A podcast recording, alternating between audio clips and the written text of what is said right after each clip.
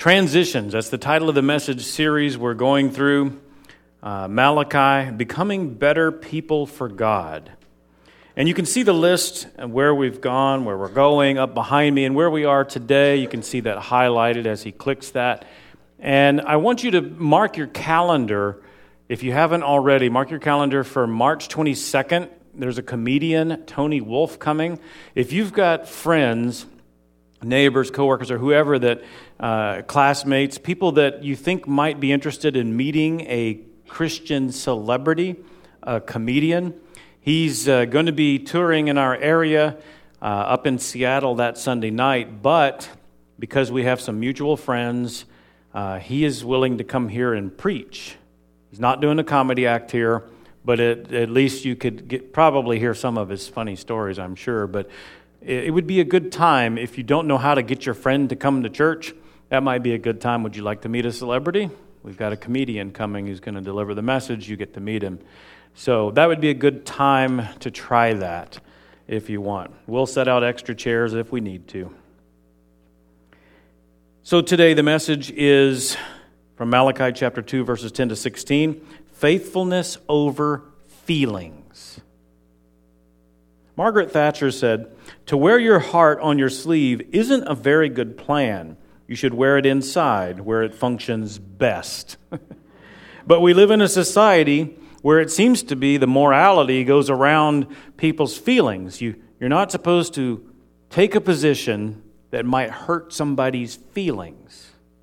This is being pushed on us in all different venues, especially in the public sector. But I want to show you a picture right now to kind of set the tone.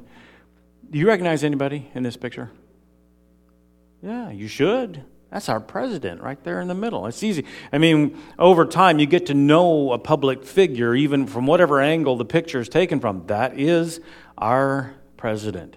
And uh, the, the person I want you to pay attention to, though, is the person that is to your left in the image. And you can see his face is circled. Probably don't know him. Um, I'll tell you who he is. And this photo was taken um, a few years ago. This is Randy Gariss. You can see his information there. The picture was taken May 29th in uh, 2011. This is the picture was taken just before we sent some delegates from our church. See, what happened is that you know a tornado ripped through Joplin, Missouri, and and when it did, it just it left a swath of destruction, and and lives uh, were taken, and it was just so much. It was it was devastating to the Midwest there, and. And we had a youth minister here, Joe Mason. At the time, we were we did our first youth event. We were going up to something, his first youth event, I think, uh, as youth minister. We're going up to Tulalip, I think, doing some shopping or something like that. And as we're going up there, we were talking, and and he made the connection that I went to Bible college at, at, in Joplin, Missouri, and uh, he was asking if I knew people back there, and I did. And so he had this idea: why don't we take a group to help? And uh, so we, I made a phone call uh, to a friend of mine who uh, ran the summer programs for Christ In Youth, and that springboarded into organizing a larger event where hundreds of others were invited to come through CIY to help, and we sent our delegates there as well. This photo was taken just before that, and uh, this is Randy Gariss. Randy Gariss is the pastor of the retiring pastor of College Heights Christian Church. Over 30 years he's served there. Why is he in this photo? Because something happened there in Joplin that was rather remarkable. You see, when the, when the storm devastated the community, there was already a church that was known to step up when the community needed it. It's a large church.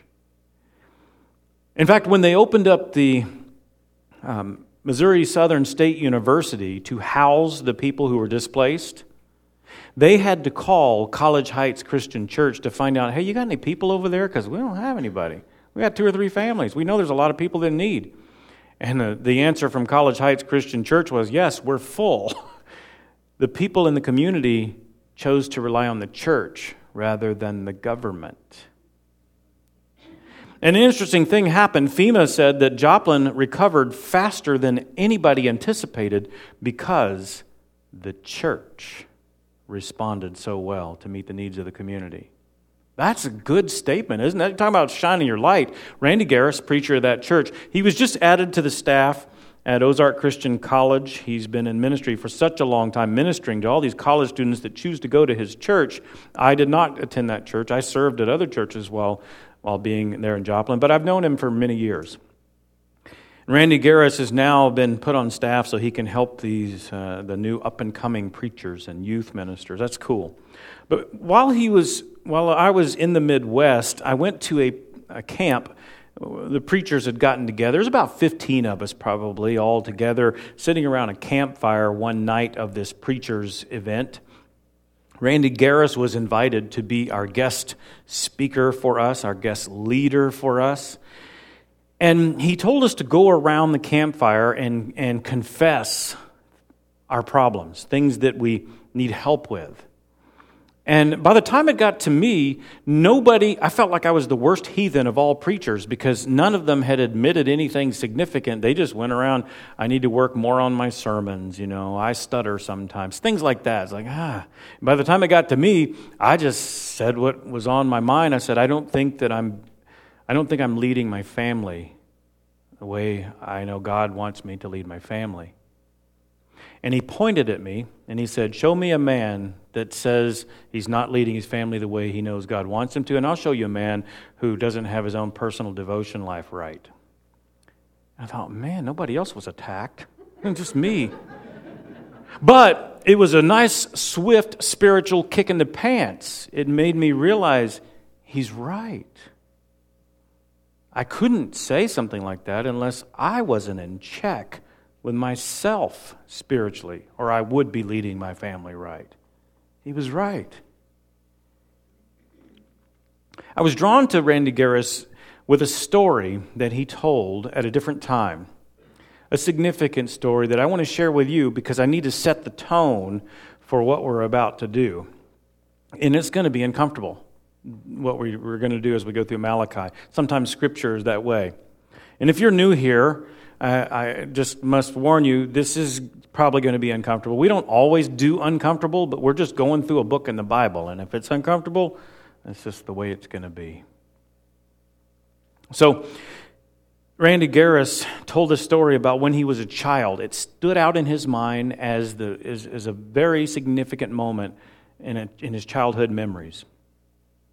He was raised on a farm in the Midwest. Some of you can relate to this. He was raised on a farm in the Midwest. His father was a poor farmer, worked hard, got up early.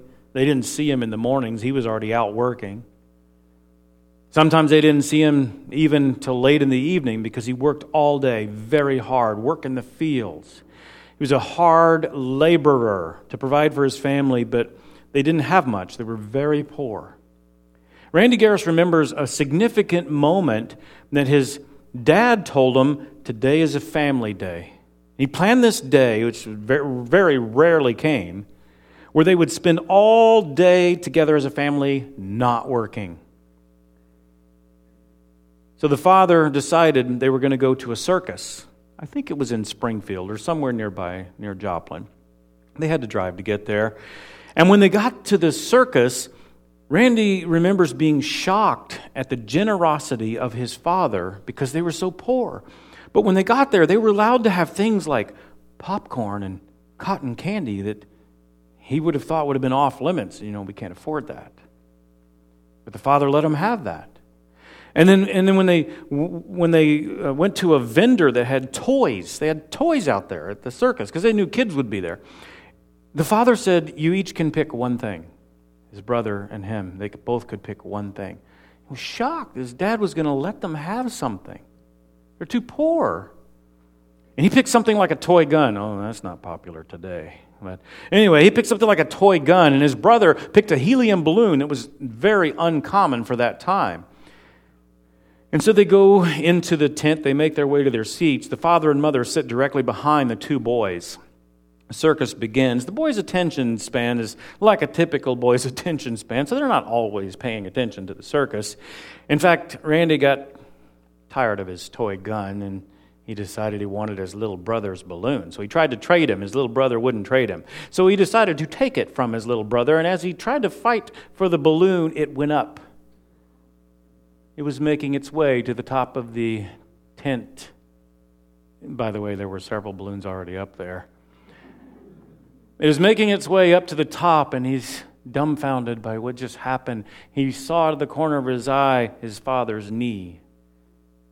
And he looked at his father, who was watching the balloon go to the top of the tent. His father had one solitary tear that fell from his eye uncontrollably. And it was at that moment that Randy realized he had totally taken for granted what his father had sacrificed for them and just disregarded it. And when I heard that story, it got to me. It got to my mind. It got to my heart. I thought, oh my goodness, I think sometimes I have totally disregarded what God's given me. And I would say, as a preacher, I've learned over the years that as a whole, as Christians, I think sometimes we struggle with this. I'm going to give this to you. The closer we get to God, the more we want what God wants rather than what we want. Call it faithfulness over feelings. Maybe you could even call it spiritual sensitivity. I would say, as a whole, we as a people struggle with this we oftentimes let our feelings take precedent over what God wants. Let me just continue to set the tone here.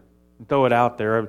I, I had someone tell me one time their greatest experience that they could ever remember was when they when they were able to knock on the door of a they were knocking on doors in a neighborhood. They were with a parachurch organization. They knocked on the door and uh, two teenage girls came to the door and they began to share about heaven and hell with these teenage girls. And if you if you accept jesus you don't get hell. If you don't accept jesus then if you, you, you if you accept him you get heaven. If you don't accept him you get hell. So and then and the, the, this person told the story and said so i prayed with them and I've, I've felt so good about that. That's the best memory I have, best moment I've ever had in my life. And so I asked the question did they, did they make a commitment to live for Jesus? I, I don't know. I, I said a prayer with them. And you can imagine that's very uncomfortable for me to bring that up. I mean, hey, this person has this great memory and their feelings are all wrapped around it. But if you don't make a commitment to live for Jesus, you don't have Jesus. You can't just have somebody pray for you and it all be good. But wait a minute, Jeff, that's kind of insulting. That's, uh, that's, um, that might hurt people's feelings. But what about what God thinks? Nowhere in the Bible does it say that you save people by praying Jesus into them. Nowhere. It's not in the Bible. What does God think of that? Okay, so what, there's other things too. How about this? Let me throw this out there. What does God think about greed? Well, we know He doesn't want us to be greedy. Well, how does that relate to gambling? Jeff, that might, that might hurt people's feelings. You not realize we've got lottery, we've got casinos. That might hurt people's feelings. Does God speak of greed in the Bible? so I would say we as a whole, I could go down a long list of things that make people uncomfortable. And our feelings we want to push this aside because it makes us uncomfortable and our feelings take precedence over God's word. And we totally just disregard what He's given to us.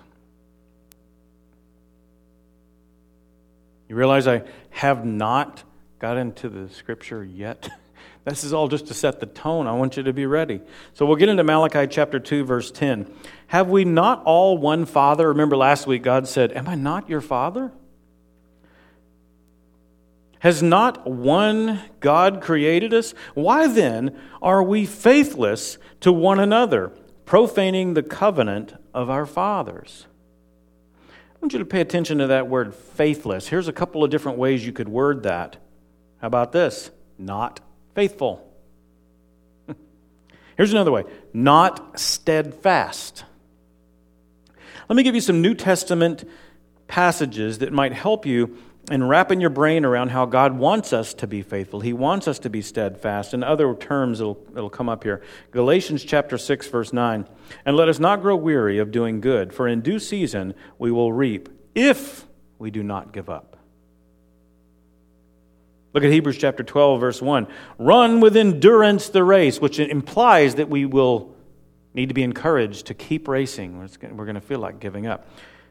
1 Timothy chapter 6, verse 12. Fight the good fight, implying we may feel like giving up in the good fight.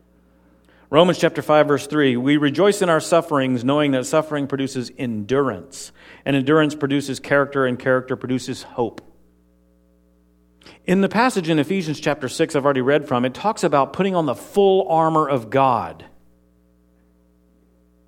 It also says this praying at all times in the Spirit, with all prayer and supplication, to that end, keep alert with all perseverance, making supplication for all the saints.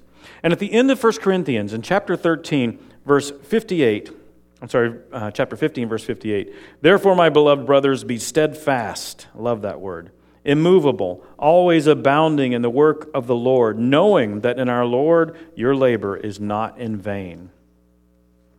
Here, let me just throw these out here. These are Bible based motivational words and phrases. Think about these things. These might help you in times when you feel like giving up. Faithfulness, perseverance, all of these biblical concepts, endurance persistence, steadfastness. A couple of phrases don't quit, never give up. So I want to read that verse again, Malachi 1:10. Have we not all one Father? Has not one God created us? Why then are we faithless to one another, profaning the covenant of our fathers? You read this and you might think, so what was the big deal? He answers it in the next verse. Pay close attention. Judah has been faithless. Hold on for a minute. Judah, what's, what's this distinction here? See, if you'll remember, back further in history, King Solomon made big mistakes. One significant one uh, we'll bring up a little bit later. King Solomon, because of his mistakes, God divided the kingdom. He took the kingdom out of the descendants of Solomon and uh, had a divided kingdom. Israel was divided, and then there was Judah. Judah represents the lineage from which Jesus would come. Judah is the, the, the kingdom that God would stay with in the divided kingdom. And this is talking about Judah as a whole. Pay attention, Judah has been faithless. And abomination, that's something that's deplorable to God, has been committed in Israel and in Jerusalem. For Judah has profaned the sanctuary of the Lord, which he loves, and has married the daughter of a foreign God. Now, he's speaking as a whole, Judah as a whole, as a nation. But in order for him to say this, this means individuals within Judah are doing this. What are they doing? They're marrying outside their faith. Scripture is clear it teaches don't marry outside your faith. Here's a bunch of scripture right here you can see. Whole list of them, most of them Old Testament, but very clearly taught you're not to marry outside your faith. I'm going to read you the one 2 Corinthians chapter 6 verses 14 to 15. This is the New Testament. Do not be unequally yoked with unbelievers. For what partnership has righteousness with lawlessness? Or what fellowship has light with darkness? What accord has Christ with Belial? Or what portion does a believer share with an unbeliever? Here's what it looks like unequally yoked. A camel with a donkey, you're not going to plow very straight. This is unequally yoked. That's what the terminology means, and he's talking about marriage. You see, being unequally yoked, if you choose to marry outside your faith, you are choosing friction in your marriage. I know that makes people uncomfortable. to say that, to agree with Scripture, Old and New Testament, right here in our own text. It teaches us we're not supposed to do this, but to bring it up, it makes people uncomfortable. Because our feelings are wrapped up in that. You wouldn't, if you had a, a young person you care about deeply come to you and say, What should I look for in a marriage partner? You would not tell them. I'll tell you what, when it comes to spiritual things, doesn't matter. Disregard. When it comes to spiritual things, everything else, I mean, you want to be compatible except spiritually. Well, we would never say it like that, would we? But practically speaking, this is what's happening in Judah. And unfortunately, it's what's happened amongst many of us because it makes us uncomfortable to talk about it. Why? Why are we so unwilling to, to lift up God's word and do what it says and just go with our feelings? I, I, think the answer is pretty clear. We see this in the Old Testament. I want to back up a little bit. I told you that I would tell you, tell you a little bit more about Solomon. Let's look at his story. Just briefly, I want to show you something. This is out of 1 Kings chapter 3, is where we'll start, beginning with verse 11. You might want to mark this down. Solomon just prayed a prayer. He asked God, He goes, You're making me king? Oh my goodness, I don't know how to be king. I'm not smart enough. Please give me wisdom. That's what he prayed. Something like that. Verse 11 And God said to him, Because you have asked this, and have not asked for yourself long life or riches or the life of your enemies, but have asked for yourself understanding to, to discern what is right, behold, I now do according to your word. Behold, I give you a wise and discerning mind, so that none like you has been before you, and none like you shall arise after you. Did you know that? Solomon would become the wisest human to ever live. Jesus is God in the flesh. We can't count him. But Solomon would be the wisest human to ever live. Wow, that's big. I want you to, to notice something, though. If we fast forward into chapter 11, Solomon's life has happened now. I want you to look at the end of his life.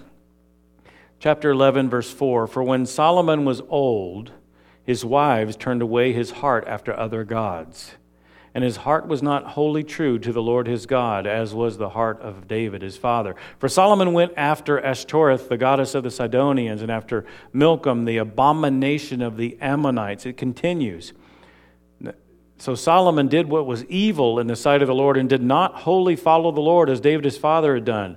And Solomon built a high place for Chemosh, the abomination of Moab, and for Molech, the abomination of the Ammonites on the mountain east of Jerusalem. And so he did for all his foreign wives who made offerings and sacrifice to their gods.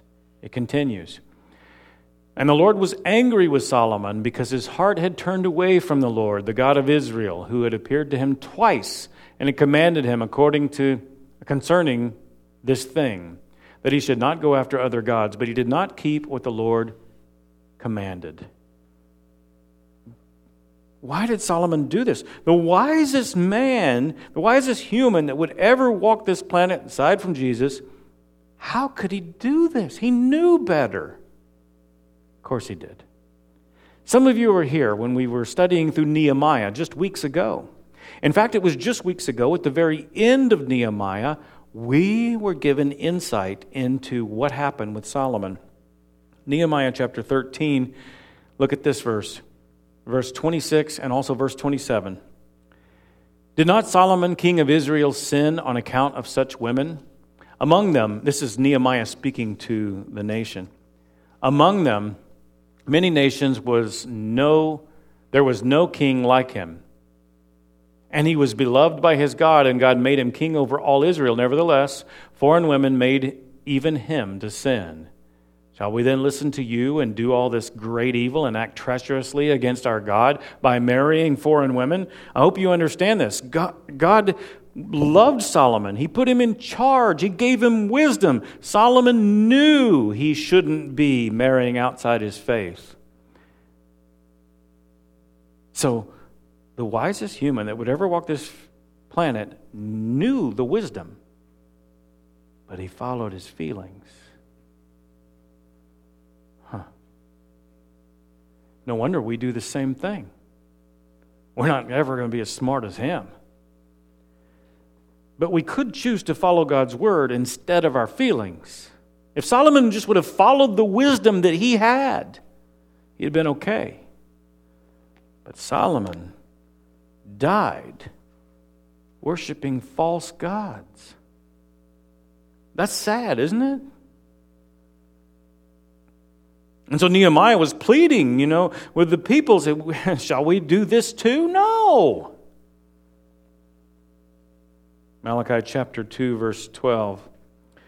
May the Lord out of, cut off from the tents of Jacob any descendant of the man who does this, who brings an offering to the Lord of hosts. Wow.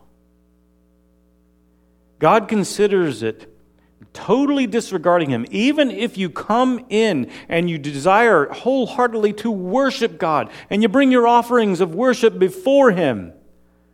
But if you're totally disregarding what he's instructed us to do as if it's nothing, God is insulted by that.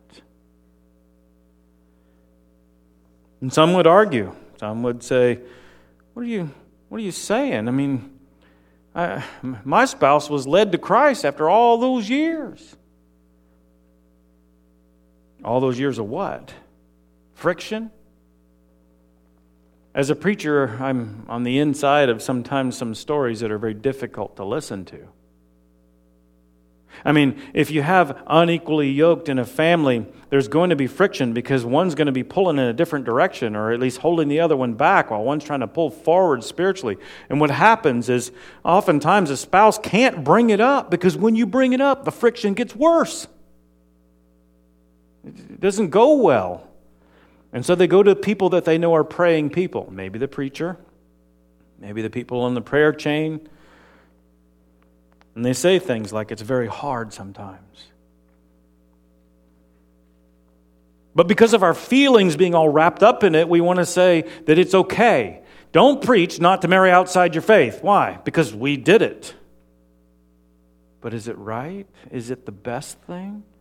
Don't misunderstand. 1 Corinthians 7 makes it clear. I mean, you, if you're married unequally, then hopefully you'll lead your spouse to Christ. That's great.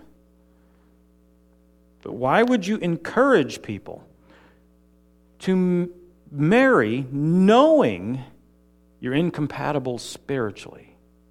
The most important thing.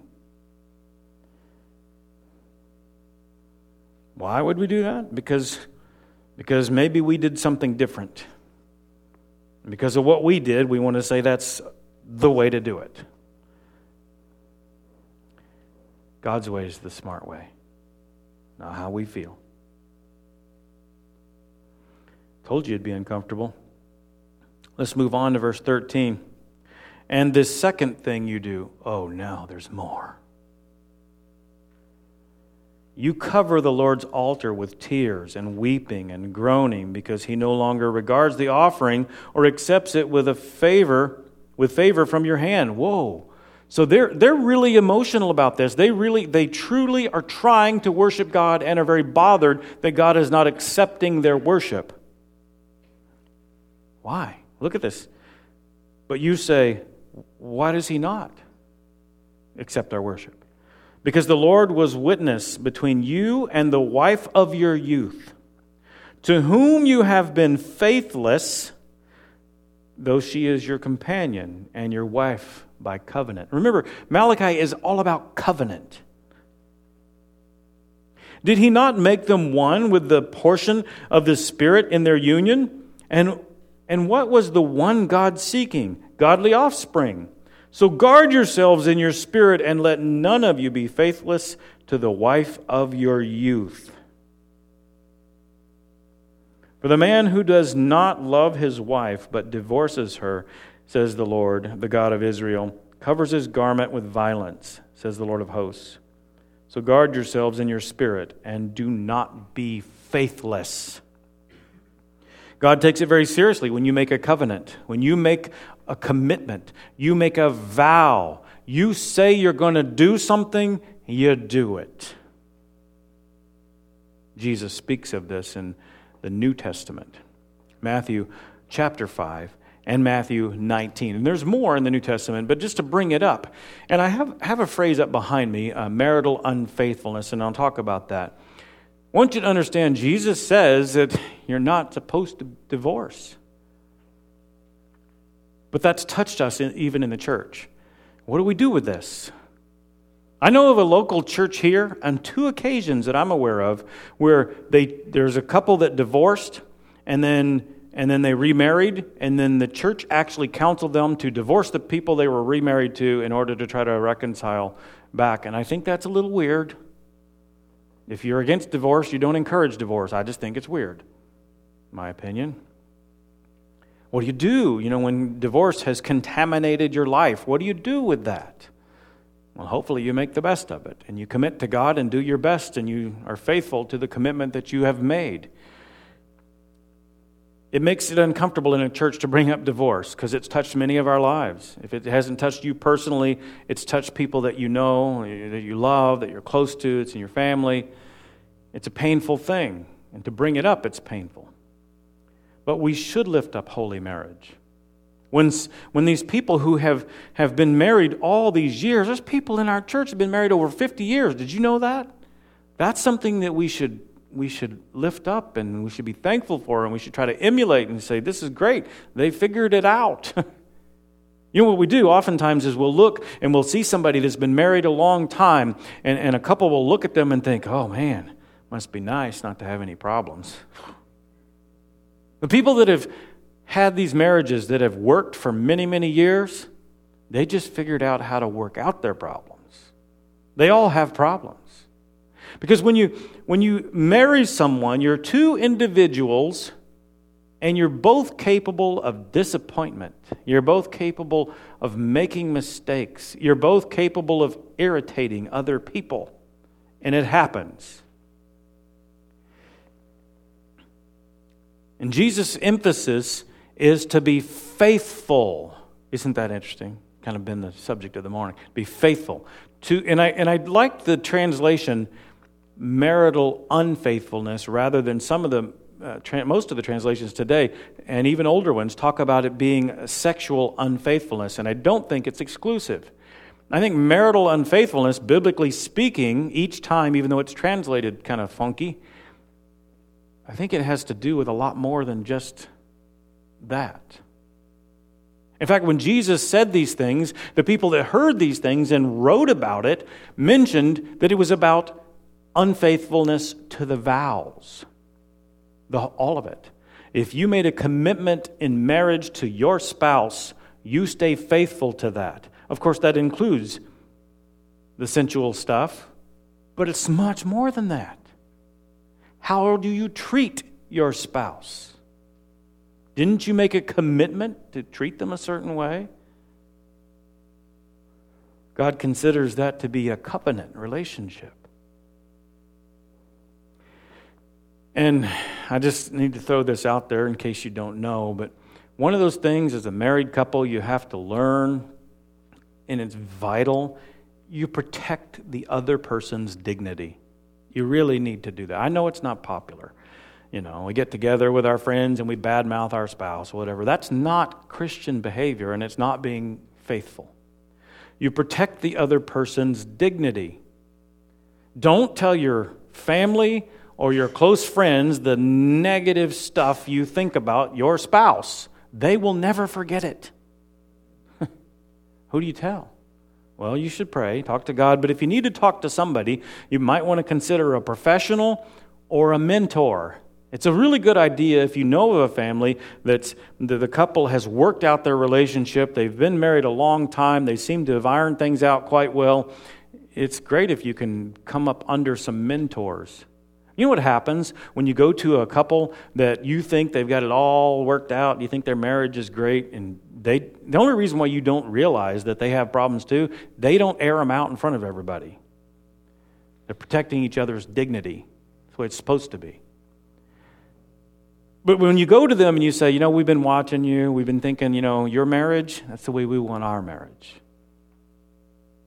We like to, you know, and maybe every now and then just have supper or something, talk. And maybe if we need to talk individually, you can pull us aside and we can We can call you if we need you. When you have a conversation like that with a, with a mentoring couple, do you know what happens when you go to somebody and say something like that? That couple, as soon as they have a private moment away from you in the car or wherever, they're talking to each other going, You believe they think we've got it figured out? We better get on the ball. They, start trying to work on their marriage even more because they realize there's people watching. And they, and they think we're, we're doing a great job. We got a long way to go. That's what they do. So they grow closer together and closer to God, and then so do you. So if you've got to share things, if you've got to vent, vent to the right people, not to the people who will never forget, never forgive. Don't just go talking to your friends or your coworkers or your family. protect the other person's dignity. I got to tell you that most of what I learned about marriage, I've learned from mistakes that Stephanie won't tell you about because she'll protect my dignity. And I'll try to protect hers as well and not tell you hers.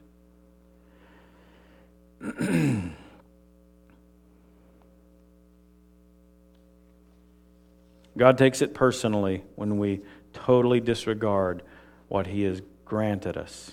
And He's given us great instructions. Let me give you some words again that you can dwell on to help you get through the difficult times. Biblical based motivational words and phrases. Park them in your mind, write them down, think about them, dwell on them. We just read about them faithfulness, perseverance, endurance, persistence, steadfastness.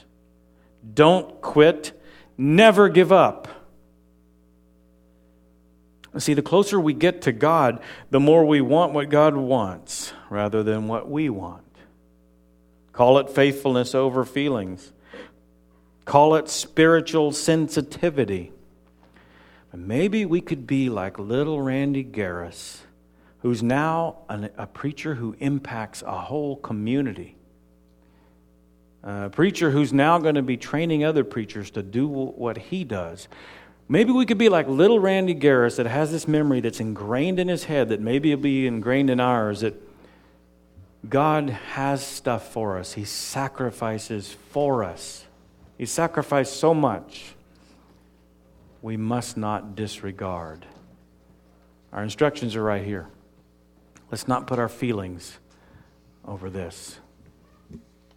So this morning you may have come in and you may have things weighing heavy on you. And we've discussed some difficult things this morning, and maybe that weighs heavy on you. But you don't have to leave this place feeling distance from God. The closer you get to Him, the more you'll realize what He's feeling.